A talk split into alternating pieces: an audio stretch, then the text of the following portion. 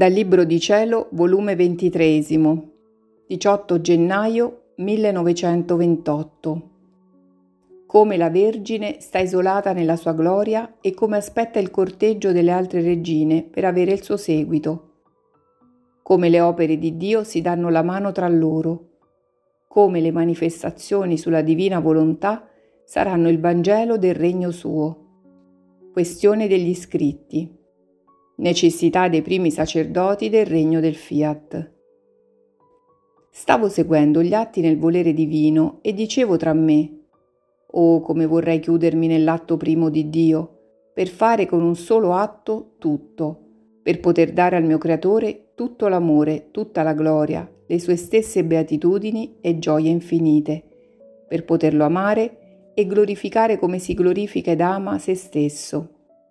che cosa non gli darei se io ci fossi in quell'atto primo del fiat divino? Nulla mi mancherebbe per felicitare il mio creatore con la sua stessa felicità. E vedendomi impotente pregavo la mia mamma sovrana che venisse in mio aiuto e con le sue stesse mani materne mi chiudesse in quell'atto primo, dove essa aveva avuto il suo perenne soggiorno, perché vivendo nel divin volere il primo atto di Dio era suo, perciò poteva dargli ciò che voleva. Ma mentre ciò pensavo, dicevo tra me, quanti spropositi sto dicendo. Ma il mio amabile Gesù, muovendosi nel mio interno, mi ha detto, Figlia mia, la regina del cielo nella sua gloria e grandezza è come isolata, perché avendo vissuto lei sola nel primo atto di Dio, cioè nella pienezza e totalità del volere divino, essa è regina isolata, non ha il corteggio delle altre regine che la circondano, e la pareggiano nella gloria e grandezza che possiede. Essa si trova nelle condizioni di una regina che, sebbene circondata da damigelle, da paggi, da fidi amici che le fanno onore e le tengono compagnia, ma nessuna regina pari a lei le fa il grande onore di circondarla e di tenerle compagnia. Che sarebbe più onore ad una regina della terra, essere circondata da altre regine pari a lei oppure da persone inferiori di condizioni, di gloria, di grandezza e di bellezza? Passa tale distanza di onore e di gloria tra chi è circondata da regine e tra chi solo è circondata da altri, che nessun paragone regge al confronto. Ora, la Mamma Celeste vuole, desidera, aspetta il regno della volontà divina sulla terra, nel quale ci saranno le anime che vivendo in esso formeranno la vita nel primo atto di Dio, le quali acquisteranno la regalità e il diritto di regine. Si vedrà da tutti impresso in loro un carattere incancellabile, che sono figlie del Re divino e come figlie l'aspetta il titolo e il diritto di regine. Queste anime terranno la loro dimora nella reggia divina, perciò acquisteranno nobiltà di modi, di opere, di passi, di parole, possederanno tale scienza che nessuna le potrà uguagliare, saranno investite di tale luce che la luce stessa annunzierà a tutti che è regina, che ha vissuto nella reggia della mia volontà. Onde la regina sovrana non sarà più sola nel suo regio trono, avrà le altre regine che la circonderanno, la sua bellezza rifletterà in esse, la sua gloria e grandezza troverà in chi potrà versarsi, oh come si sentirà onorata e glorificata, Perciò desidera chi vuole vivere nel fiat divino, per formarsi le regine nell'atto primo di esso, per poter avere nella patria celeste il seguito delle altre regine, che la circonderanno e le daranno gli onori a lei dovuti. Dopo di ciò stavo pensando, a che serviranno questi scritti sulla divina volontà? Ed il mio sommo ed unico bene Gesù, muovendosi nel mio interno, mi ha detto, Figlia mia, Tutte le mie opere si danno la mano e questo è il segno che sono opere mie, che una non si oppone all'altra, anzi sono tanto legate tra loro che si sostengono a vicenda. Tant'è vero che dovendo formare il mio popolo eletto da cui e in cui doveva nascere il futuro Messia, formai da quello stesso popolo il sacerdozio, il quale istruiva il popolo e lo preparava al grande bene della redenzione diedi loro leggi, manifestazioni ed ispirazioni, sopra le quali venivano formate le sacre scritture chiamate Bibbia, e tutti erano intenti allo studio di essa. Onde, con la mia venuta sulla terra, io non distrussi le sacre scritture,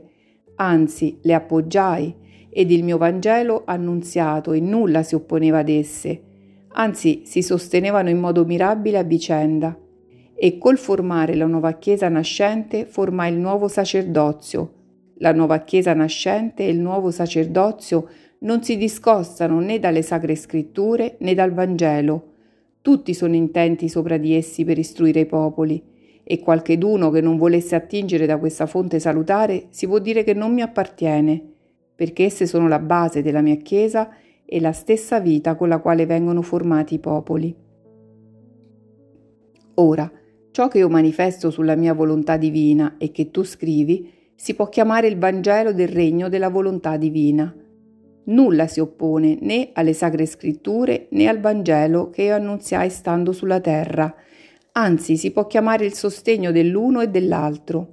E perciò permetto e chiamo i sacerdoti che vengano, che leggano il Vangelo tutto di cielo, del regno del mio fiat divino, per dire come disse agli apostoli, predicatelo per tutto il mondo,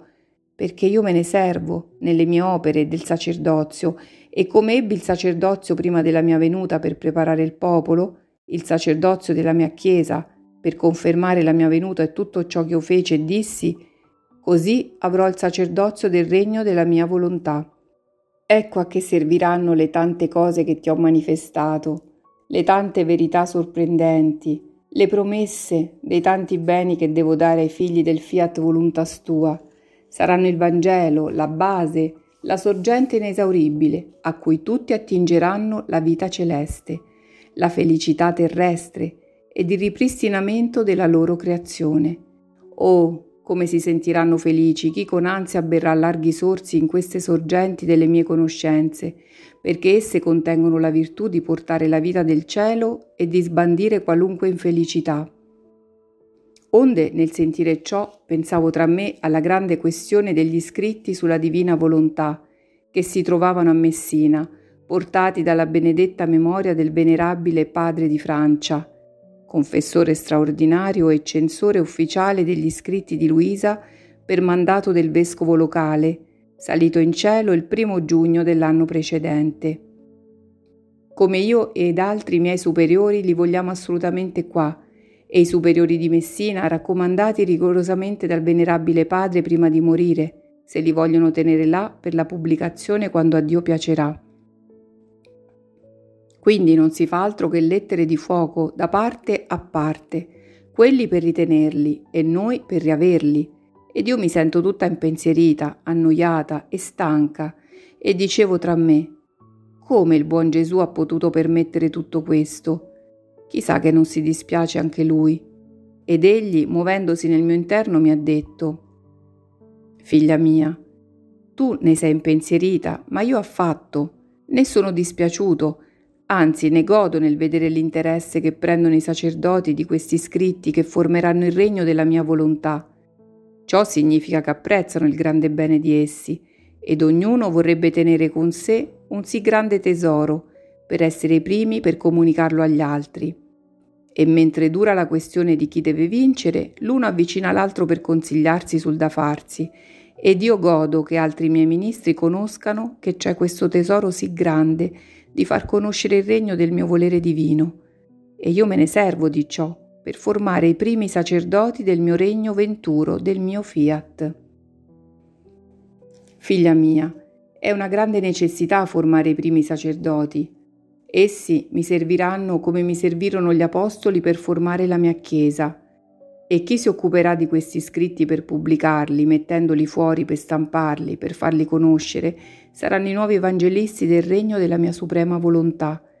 E siccome i più, che si fa nome nel mio Vangelo, sono i quattro evangelisti che lo scrissero, con sommo loro onore e mia gloria, così sarà di quelli che si occuperanno a scrivere le conoscenze sulla mia volontà per pubblicarle come nuovi evangelisti. Di loro si farà più nome nel regno della mia volontà,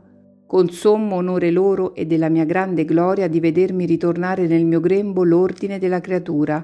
la vita del cielo sulla terra, unico scopo della creazione. Perciò in queste circostanze io allargo il giro e come pescatore pesco quelli che mi devono servire per un regno sì santo. Quindi lasciami fare e non ti dare pensiero.